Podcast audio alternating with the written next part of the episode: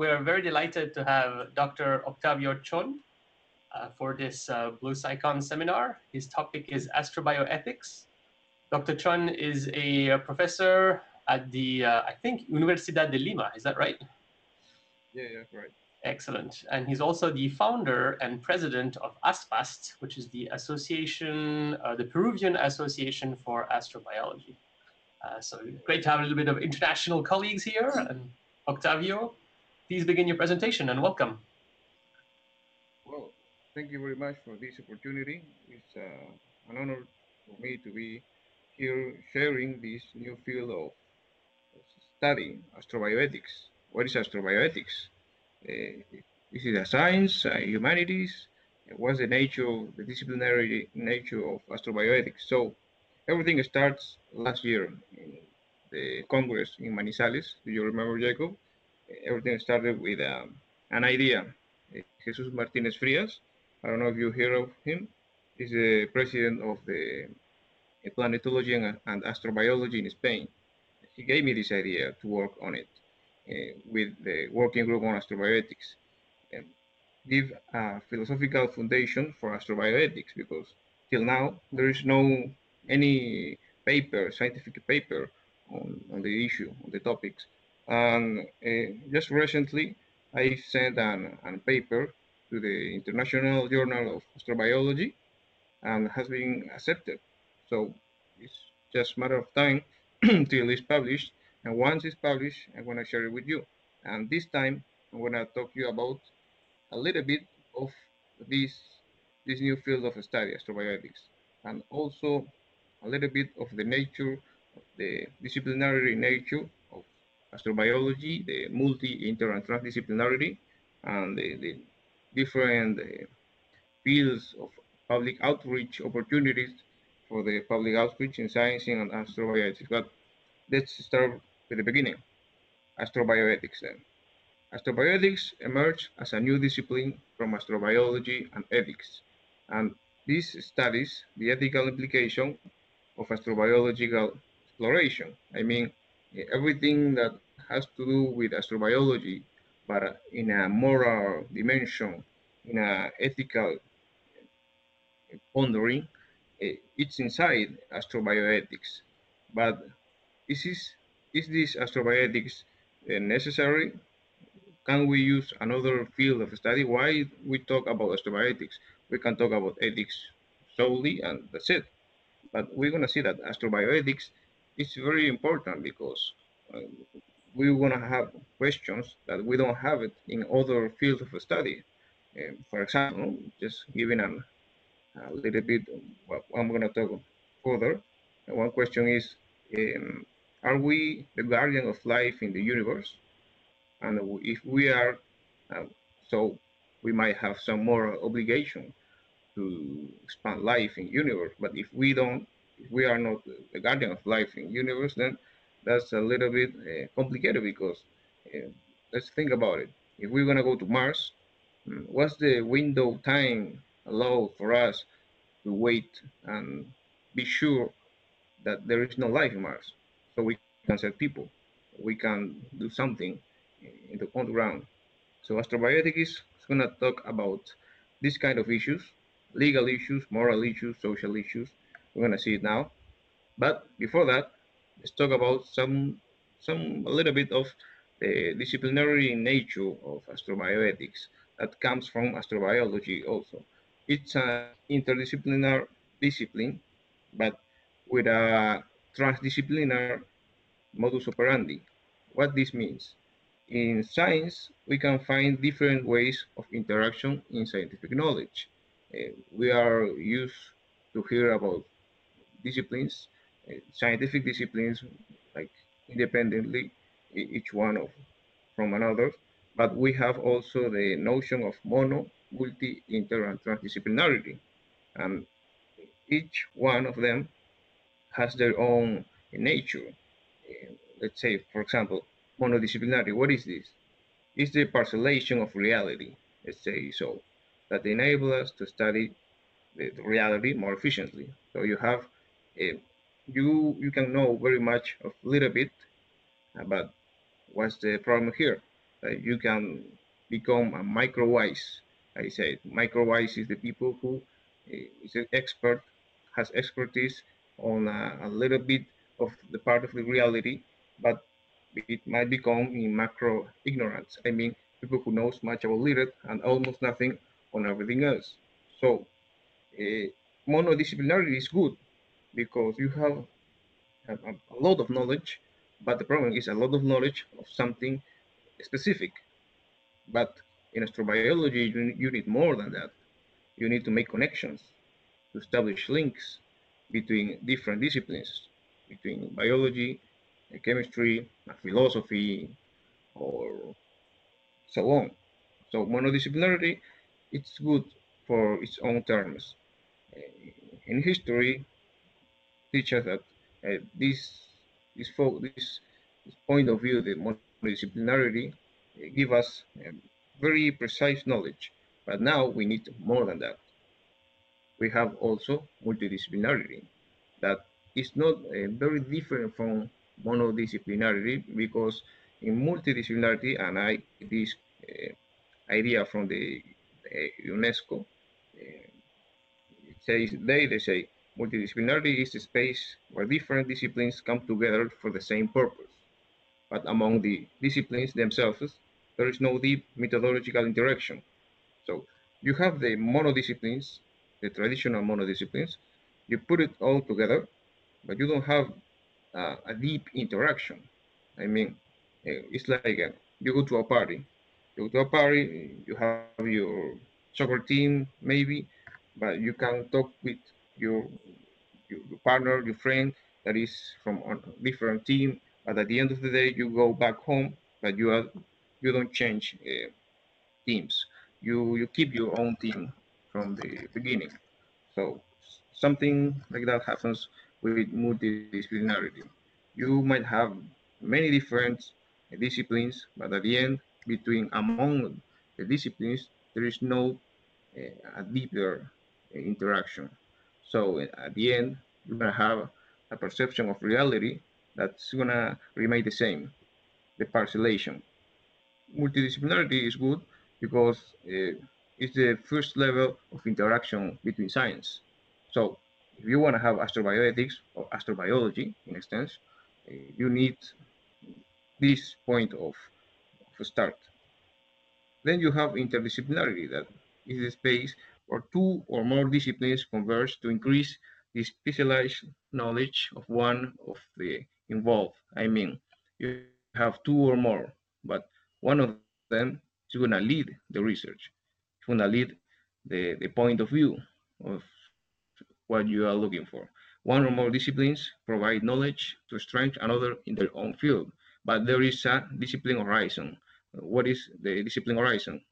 I call a discipline horizon where, for example, you have maybe philosophy and biology. And then you have philosophy of biology. But when you study the, the terms of biology, you do it in the in the way of philosophy. Because when you do philosophy of biology, you are not doing you're not doing biology itself. You're doing philosophy.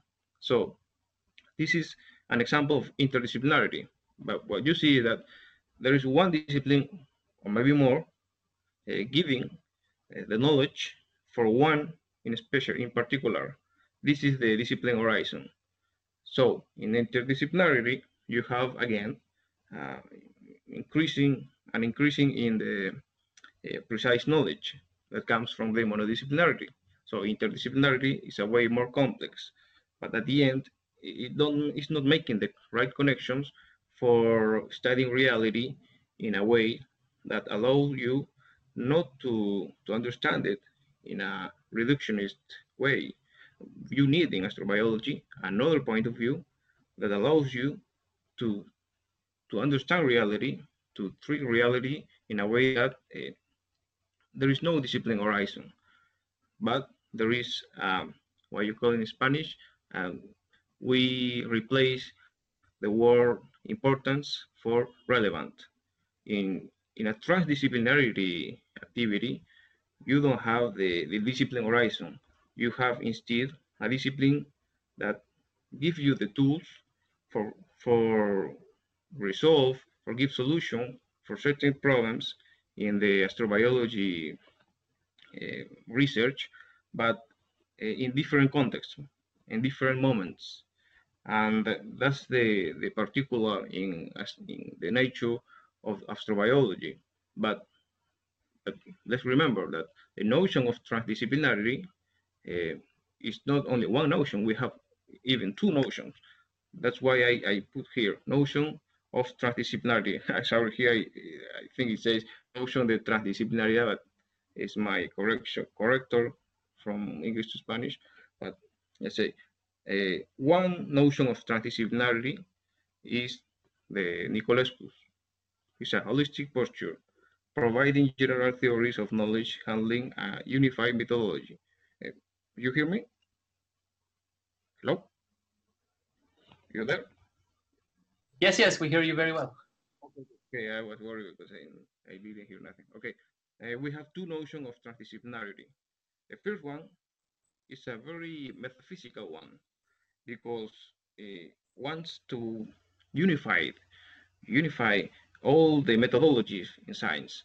So you're gonna have uh, one unique methodology in science, but that's impossible because you can't mix and make one unified methodology. That's ontological in ontologically impossible. And then you think astrobiology has one only methodology. No, astrobiology is not characterized by one methodology, and we're gonna see that I make I made a, um, brief survey to Charles Cockell asking this particular question, and he, he told me in other things that astrobiology don't have one unique methodology, and that might be a problem for some people that it's more connected with the monodisciplinarity. People who is more in, in the monodisciplinary way point of view, they might think that astrobiology is not a science because they are thinking in a reductionist way.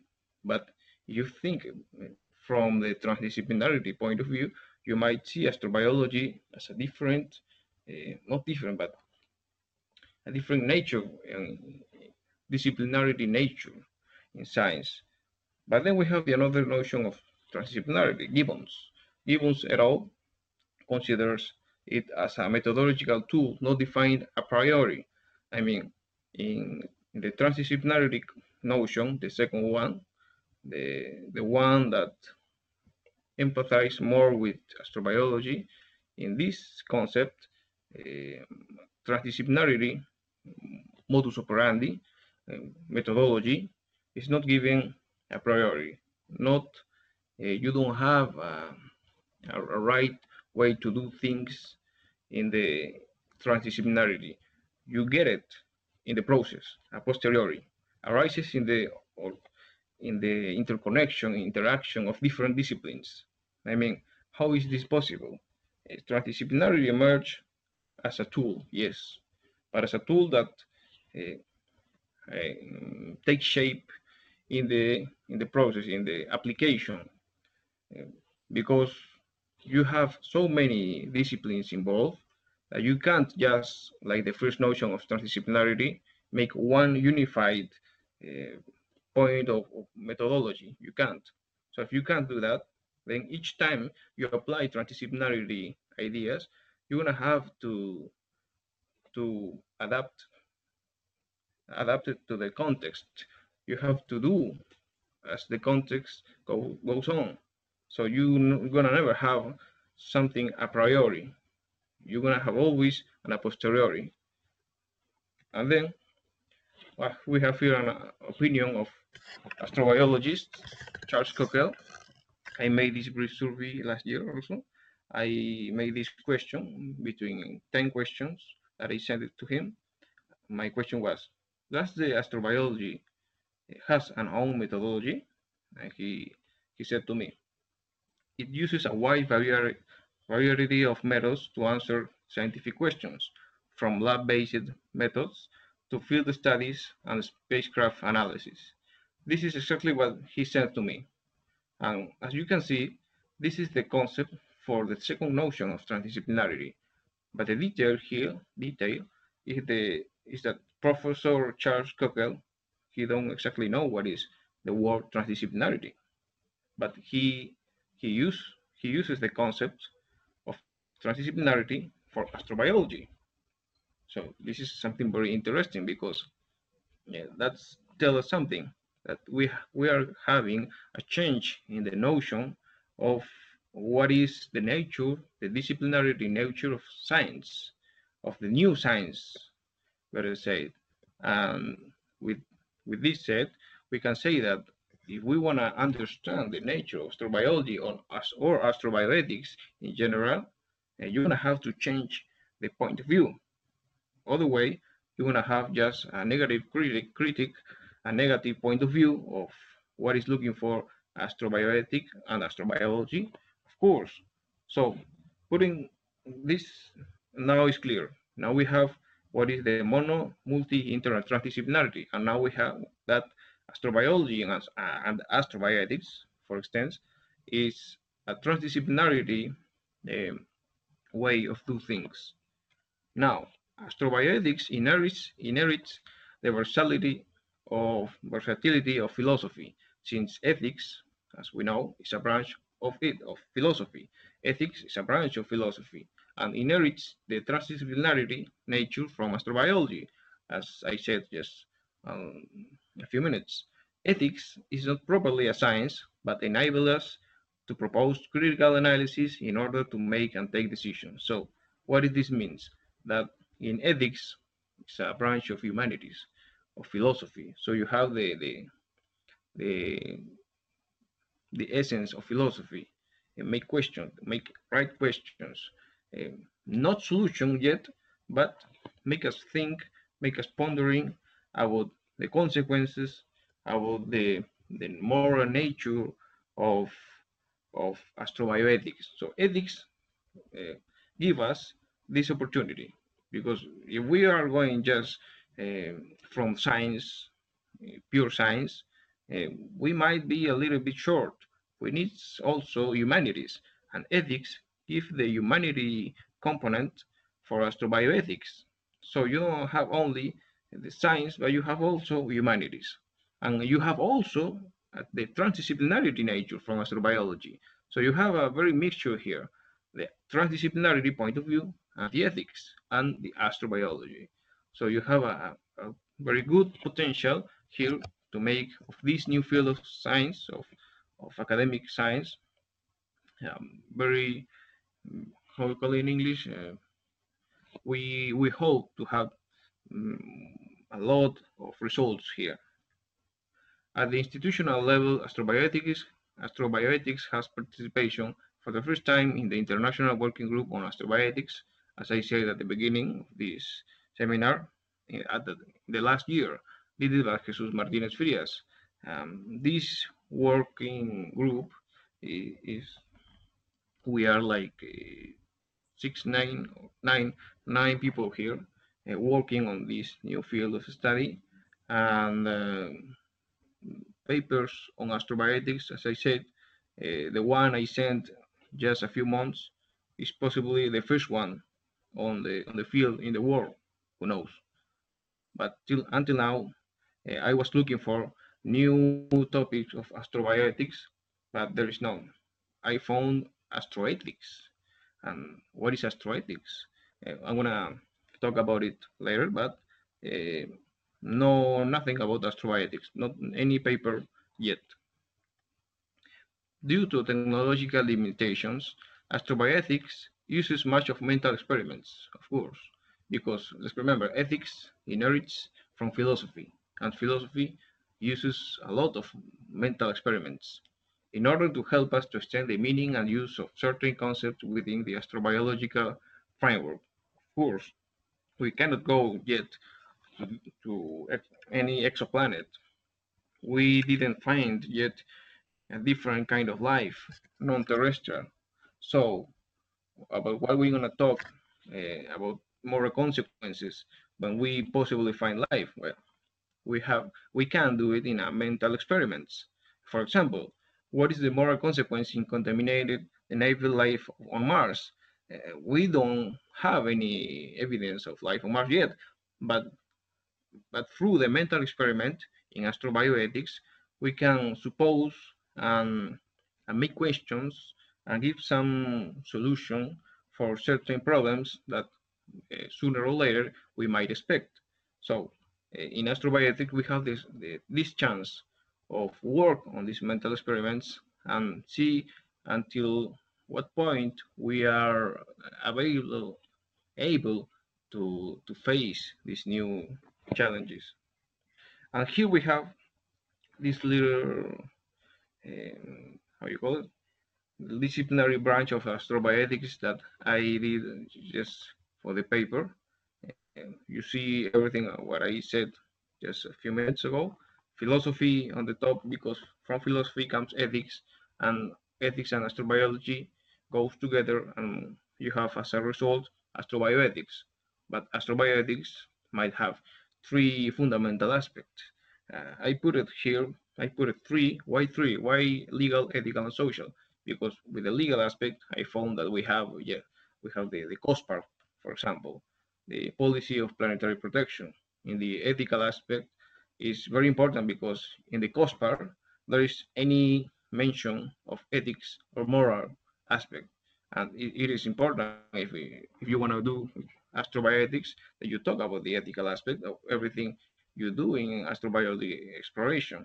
And at, at the end, the social aspect, because as we're going to see in this in this speech, in this uh, seminar, a population, uh, the role of, of, people is very important here. Uh, their opinion, what they think, or the way they can participate, and, and the public outreach the potential outreach, outreach that has the astrobioethics. So let's examine this uh, one by one. These three aspects uh, should represent the initial point of debate for astrobioethics, the legal, ethical, and social. And I just put in each of them a, a representative uh, concept, a representative idea. For example, the first one, legal aspect, policy of planetary protection because you have a, a policy space. Policy of planetary protection is gonna talk about, for example, the the Treaty of the End, the United Nations Treaty about the outer space. Uh, we're gonna see it now. The second one is the ethical aspect, human beings as guardians of life in the universe. Uh, we're gonna see it also. Social aspect, the social responsibility in the informative aspect. And this has to do with, for example, what's our role, what's our participation against pseudoscience, for example, because pseudoscience in the life, in the topics, in issues of life in universe uh, is very important. We have a educational role in all of this. So the legal aspect is about, for example, policy of planetary protection. Everything starts with the treaty of the outer space of the United Nations. However, in this treaty, there is not much of astrobiological interest. It has been written in the 60s, but in, in that time, there was much interest in astrobiological research yet. But the point here is that is the beginning of a serious point of views about our role and how to behave in space exploration. So the contribution of this theory is our self-consciousness of what we are going to do, of who we are, or what's our interest in space exploration. Where are we going for peace, for war, for what, and how to behave. So this is a self-consciousness in a in a cosmic context, let's say. So uh, here I have here I have a, a little site. Outer space and celestial bodies are not subject to national appropriation by claim of sovereignty, uh, by means of use or occupation, or by any other means. So this should apply also for finding life in other celestial bodies. So because if one country or one enterprise find a different kind of life in a different celestial body, uh, it shouldn't be allowed to for them to claim the sovereignty or, or the, the or any kind of appropriation because it's it's unethical. It's going against the astrobioethical principle that comes from this treaty of the United Nations. So these uh, peaceful intentions, intentions that comes from the United Nations, should be replicated in astrobioethics. I think that we can take this very important part of astrobioethics from the this Treaty of Space of the United Nations. So, with the COSPAR, the Committee of Space Research, we have a yes, we have a direct astrobiological interest. I mean, uh, it's different with the Treaty of Outer Space of the United Nations. We didn't have any astrobiological interest, but with the COSPAR, yes, we have, and we have even five different categories in its protocol for space missions. For example, we have we have category one. It includes it includes all the missions that are of no interest for the study of the chemical evolution of life. So category one, it not represent any interest in astrobiological goal yet. So let's let's leave the category one. Let's go for the category two. They are all the missions that may represent a relative interest for the evolution of life, with a remote probability that a spacecraft landing there compromises it for future investigations. So the astrobiological interest in category two is not just high. It's just, uh, let's say, we have to be careful with the study of the object, but there is not yet some uh, chemistry interest for uh, life. Category three, it includes some types of missions such as orbiting, orbiting planets, orbiting objects, sorry, that have astrobiological interest and that when having contact with the object of study may compromise future research. So in this one, yes, we have some astrobiological interest because it's telling us that if you mess up with some uh, celestial body that is has the potential to have life or some uh, future research for having life, uh, then you have to be careful because if you go and you don't have special treatment here, uh, you might compromise the potential life that there, that there is, for example, in Enceladus or in Mars. So when you are orbiting, orbiting uh, these objects, you have to uh, have to follow uh, these steps, this uh, category three, to avoid any contact with the object that potential potentially have life or any chemistry of interest for having life. And the category four, we have these are the missions involving rovers or probes landing on celestial objects that have a high astrobiological interest for the understanding of life in the universe. So, uh, for example, Curiosity, the Curiosity, the rover Curiosity, is inside the category four, and this involves a high astrobiological interest. So, any steps, any precautions of sending these rovers the cleaner as possible are going to be taken. So the rover we're going to send for Mars have to be very clean. I mean, no possibility to contaminate Mars uh, are allowed. We have to avoid that. But that, that's something curious because we have there the category four, category four, and that's it. Then we have the category category five. And what says the category five? It says that in this category fall all the missions that involve a sample return to the Earth. So we have the four and the five. The four is about we going there, and the five is about uh, bringing something to the Earth. And when we have the category five, we have to be very careful because we don't have to contaminate us. So we have a protocol to avoid our contamination. But how to, to avoid contamination in other planets? You only have the category 4 and you don't have any mention of ethics or moral consequences or any punishment to any nation or enterprise. That's a big uh, a missing point because you have a protocol that tells you how to act when you go to another planet, when you bring samples, but there is no any mention of punishment or something like that. Um, that's missing. Now, there is no mention, as I said, of the word ethics in this document. Its limitations is that only represent a protocol, but no further moral aspect is on discussion. There is no any discussion on this protocol. Astrobioethics must emphasize the ethical aspect. So, in my point of view, astrobioethics, astrobioethics must fulfill these missing spots. And in the process of fulfilling these missing spots, we want to have uh, a discipline uh, that is going to give you some answers and maybe more questions. Because let's remember, astrobioethics inherits, inherits the ethics philosophical art of it, which give us more questions more than answers.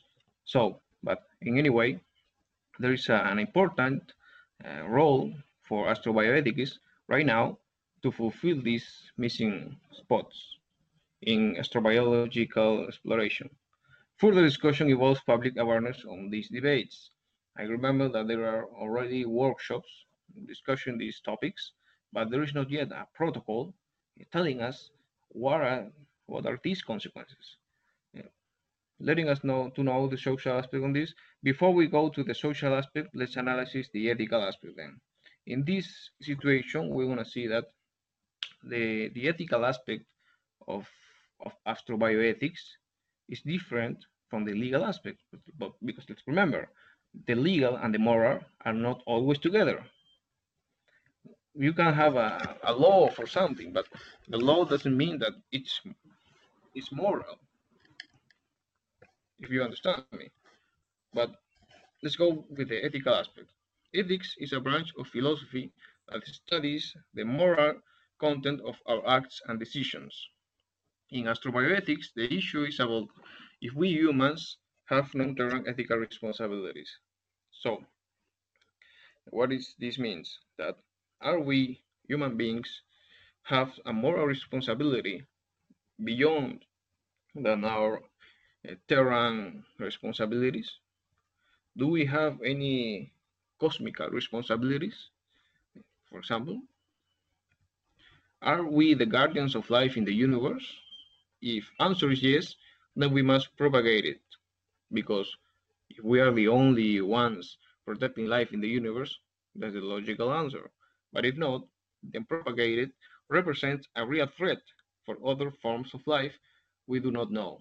Because remember, uh, if we go and send people to Mars, with any certain that there is no life, then we might be compromised. We might we represent a real threat for the different form of life that might be living in Mars. Now, the principle of precaution is suggested for these situations. For example, what's the ideal amount of time for waiting until send people to Mars, considering that we must be sure there is no risk for extraterrestrial life? 50 200 years you can say 10 years, maybe 30 years, even if you say 500 years. Let's say you say 500 years. If you say 500 years, okay, you have a long uh, window of time where you research, you do research to make sure there is no life, but science is not perfect. You can always have have some spots that you are missing, and maybe in that missing spot there is life. So there's to be always be a risk. There is to be always be a risk eh, in the idea of sending people on Mars or sending some organic components to Mars. And the, the, the final judgment for this is going to be upon on what the, the leaders of this research, um, what they think, why they consider, or why they judge it's going to be up to them or the political situation. Let's remember that science is in part a product of culture, and maybe for political pressure, it's not going to be 500 years, maybe 50 years or 20 years, which is worst. Because what, what can you study in, in, in 20 years? Yeah. So you have always seen, you have always this risk when you talk about the ethical aspect of astrobiology. because legal and ethical issues are not necessarily together. That's why ethical foundations are essential for setting the basis for an updated legal aspect. So let's remember the, the legal aspect eh, in philosophy is very different from the moral aspect, not always together. And finally, we have the social aspect. This aspect is about the astrobiologist's responsibility, the public outreach, diffusion, and dissemination in science. These are three different dimensions of uh, communication in science, and in which astrobiology has a very important role. Let's start with the more basic of them, the public outreach. This public outreach in astrobioethics must face pseudoscience. Extraterrestrial life has been very used in ufologists, ufologists places, for example, many times because the scientist's role is missing. What, what do I mean with this? For example, you have a debate, a table of debate, when you have maybe three, two ufologists, and then they give you a lot of invitation to participate, but you say no because it's going to be full of people who believe in, in extraterrestrials visiting us. But when you say no to that invitation, you're not saying no to that person who's inviting you. You're saying no to all that people that is expecting some answers. Maybe they are they are in the wrong places. But if you don't go there, it's gonna be a missing role. Uh, people is gonna be uh, how you call mm, these people that have the chance to hear you instead is gonna hear the pseudoscientists, and that's that's wrong. Many times here in Peru, for example, I hear scientists uh, denying invitation for these public spaces of debate just because the reputation they say, but that's not good. You need to go and face people and tell your version of science and not close yourself for the information you have. You have to to to give your face to the public. Now, scientific diffusion, in the other hand, involves communication in science between a public who is in process of learning science. For example, amateurs, school, or first year undergraduate students. In scientific diffusion, there is a language of science a little bit more uh, specific. In the first one, in the public outreach of science, you have a language, language, um, a way to say things more broadly, um, more for the people day to day. In scientific diffusion, you have a middle term of scientific uh, way of say things. Now, in this scientific diffusion, you have the opportunity to make connection, to establish links between different disciplines. Let's remember that, that astrobiology and astrobioethic, astrobioethics, for instance, uh, they have the transdisciplinarity nature of science. So they have many different science in, in astrobiology. And when you have the speech of astrobiology or astrobioethics, you have the speech of many other different points of view of different sciences. So you make a big web of connections that allows you to understand the reality not in a parcellation way, but in an interconnected way. Now, dissemination is more about an specialized speech between researchers, and this is the stage where the transdisciplinarity level must point in astrobioethics. Of course, the first level is the public outreach, because if I am, an, if I am a philosopher and my partner is a biology, and I don't know nothing about biology, my first point, my first um, uh, step to know biology is going to be uh, a simple language. But then you have to, to point to more if you want to do a serious business, serious research in astrobioethics. But then now we have that universities must promote transdisciplinary environments like workshops or parallel courses. And this is going to help astrobioethics to be nourished positively because as long we have more interaction between more different disciplines in astrobioethics, it's going to be better because ethics it's about communication because it inherits from philosophy. Ethics is about dialogue, and this dialogue is also between disciplines. And let's see this. Ethics is about communication, okay, and astrobiology has to do with transdisciplinarity. So put together transdisciplinarity and dialogue from ethics. You have a good combination here, you have a, a good place to have uh, an interest uh, environment for new ideas, for new potential, for new point of views. And this is just starting with astro astrobioethics. Astrobioethics is more openly for humanities because has these ethics components very explicit. In social aspect, astrobioethics discuss the political aspect of discovering life in the universe. For example, would religion change? Do you think, or do we think that religion is going to change, is going to disappear, or what's going to happen with religion? Cultural consequences and so on are topics also in astrobioethics.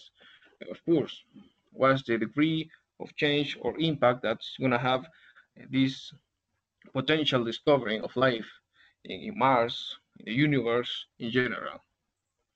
Uh, maybe it's going to happen like uh, Carl Sagan say, said in, in his book Contact. I don't know if you remember the movie also. I remember this scene when uh, we had these uh, terrorists uh, trying to protect us, protect us for, from any contact from other kind of lives. So very very crazy, but it's possible also. And then we have possible critic to astrobioethics. I found a couple of possible critic, negative critics. The negative critic on astrobioethics could be that if astrobiologists don't have uh, defined object of study, for example, what is life, then there is no sense in generate astrobioethics. Of course, somebody can say, uh, what is life? You are studying life in universe, but you don't know what is life. So if you don't know what is life, why you even there to to generate astrobioethics? This critic is wrong since science is made by constructs. What is what are these constructs? There are like building blocks of ideas. One construct is like a piece of a of a big uh, how you call it, big panorama of a big picture. You have this idea and must fit must fit in the in the picture. Uh, no any idea can fit in the picture. You have to use the right idea. And the definition of object of study is not precise in any scientific discipline. So when somebody says that astrobioethics is not allowed because we don't know what is life, it's just wrong. Because, okay, you have life in, in astrobiology, but then you have other concept that, that there, there is no sufficient uh, definition or in science, for example, in physics, what is the matter at the end? What is the matter is kind of philosophical Do we have a philosophical eh, explanation of matter, of the matter in the universe.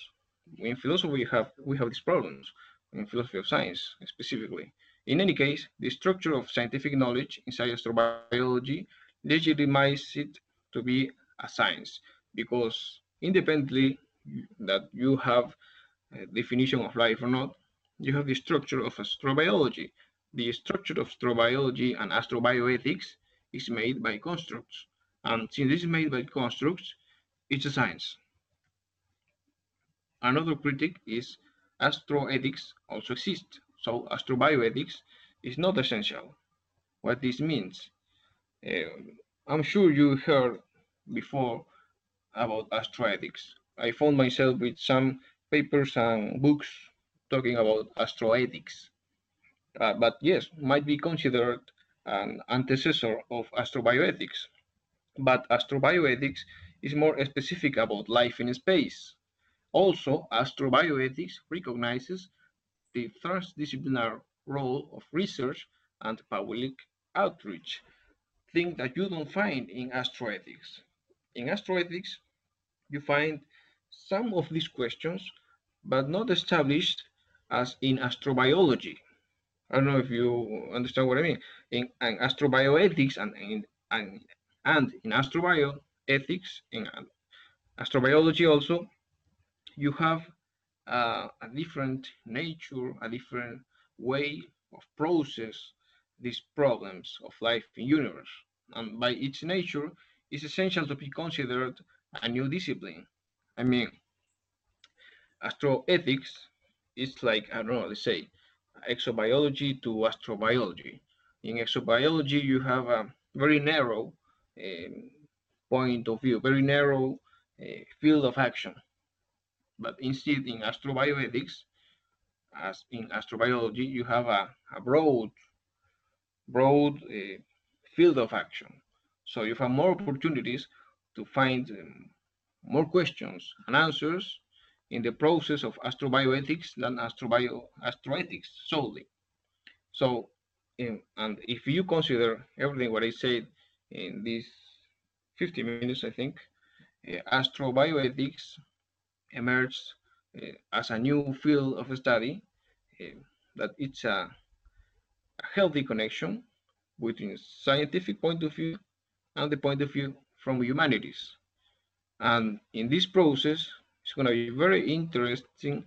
Uh, it's going to be very interesting see how the the academic uh, community is going to react when the new papers of astrobioethics are going to be published.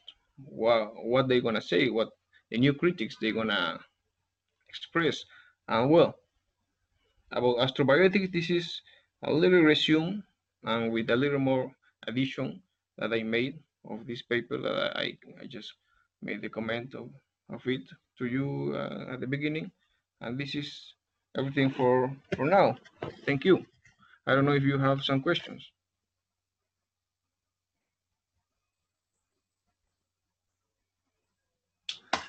Thank you very much, Octavio. This is a wonderful presentation. It's, it seems uh, we at Marble Space have been following astrobioethics without realizing it.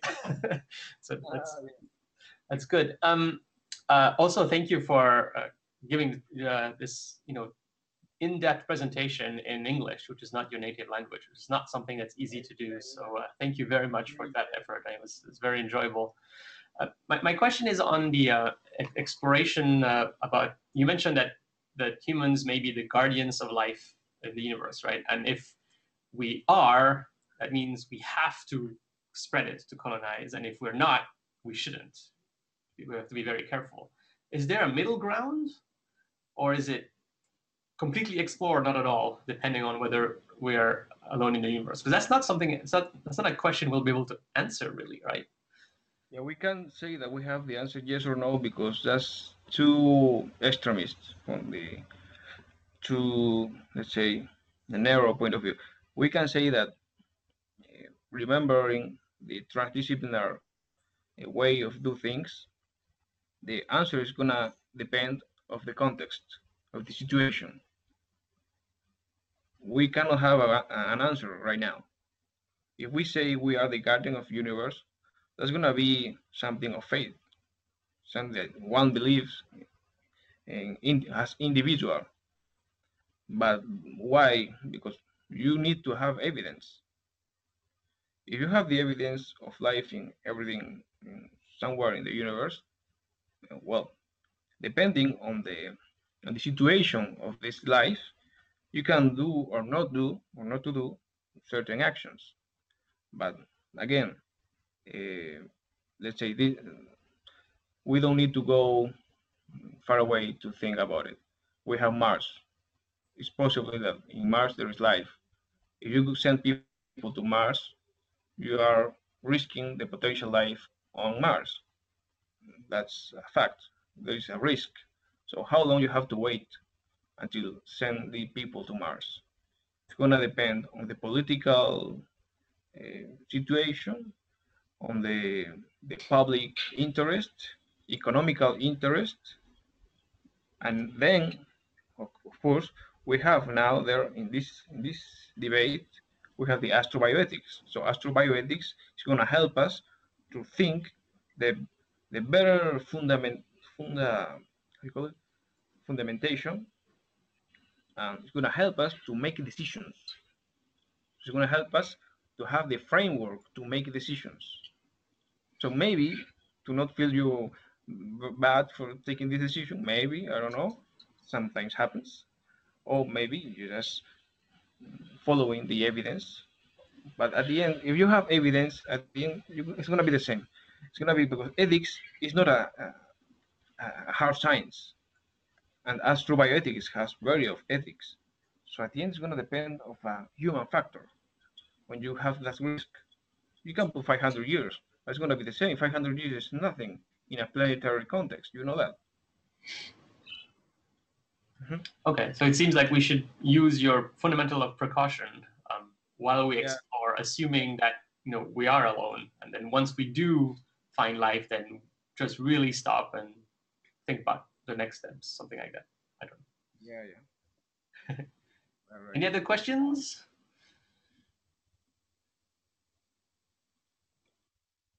Hi, Octavio. Thank you very much for, for your talk. Um, I just want to ask you sort of a, a kind of wild hypothetical question. Let's just say that we hypothesize that there is microbial life on Mars.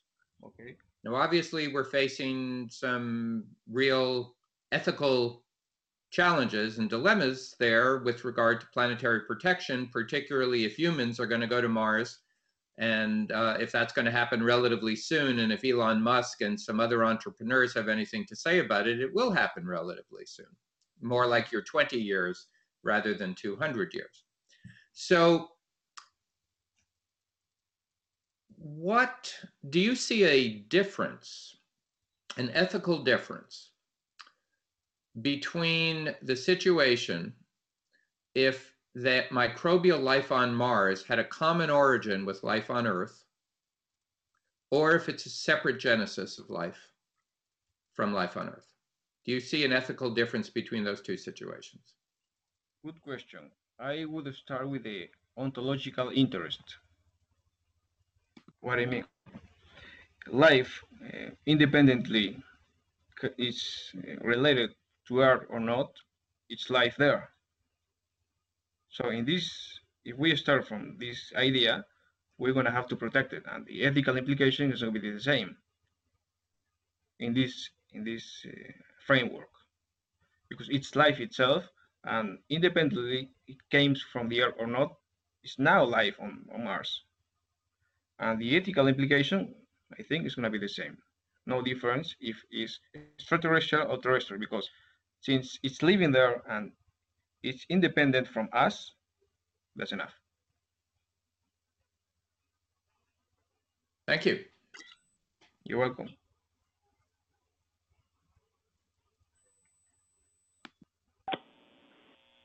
Uh, Octavio, can you hear me? Is it working now? Yes. I hear you. Good. So uh, I was I was uh, happy that you talked about uh, space policy and the tie-in to the Outer Space Treaty, which it definitely, I think astrobiology has a lot to offer in terms of the lens that we're viewing space exploration.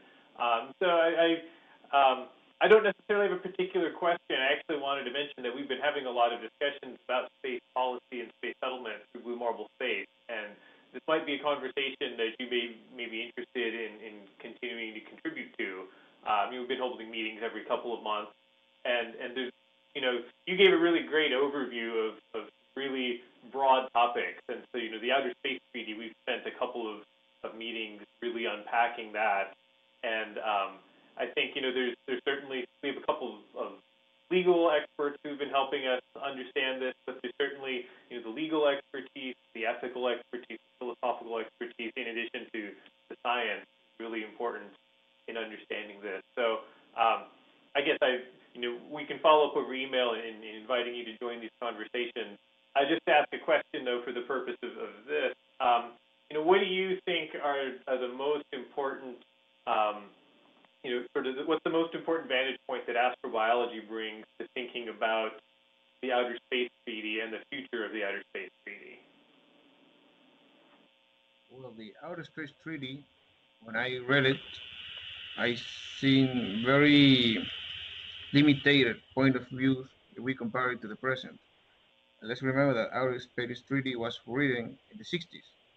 So from the 60s to our age to our year, a very long difference, and it needs to be updated. We need to make a committee, a special committee, and say to the United Nations, hey, let's update this uh, space outer treaty because we don't have any other reference now. We have the policy protection, policy of, policy of protection, but mm, we need more.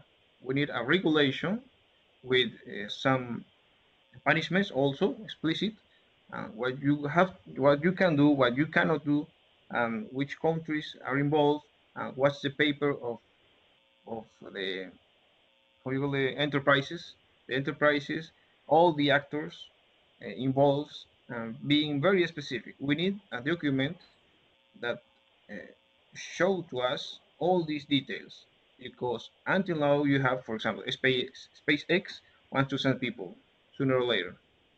It's an enterprises. But what says the, the United Nations about it? What says the Outer Space Treaty about astrobiological interests? Nothing. Uh, what happens if they contaminate Mars?